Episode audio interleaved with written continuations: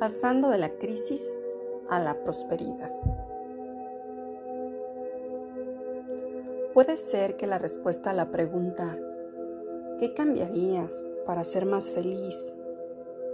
pudiera ser nada. Así estoy bien. Ya soy feliz con lo que tengo.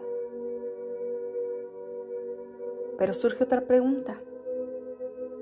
Si ya eres feliz, ¿acaso podrías aumentar tu felicidad? Recuerda que somos infinitas, infinitos.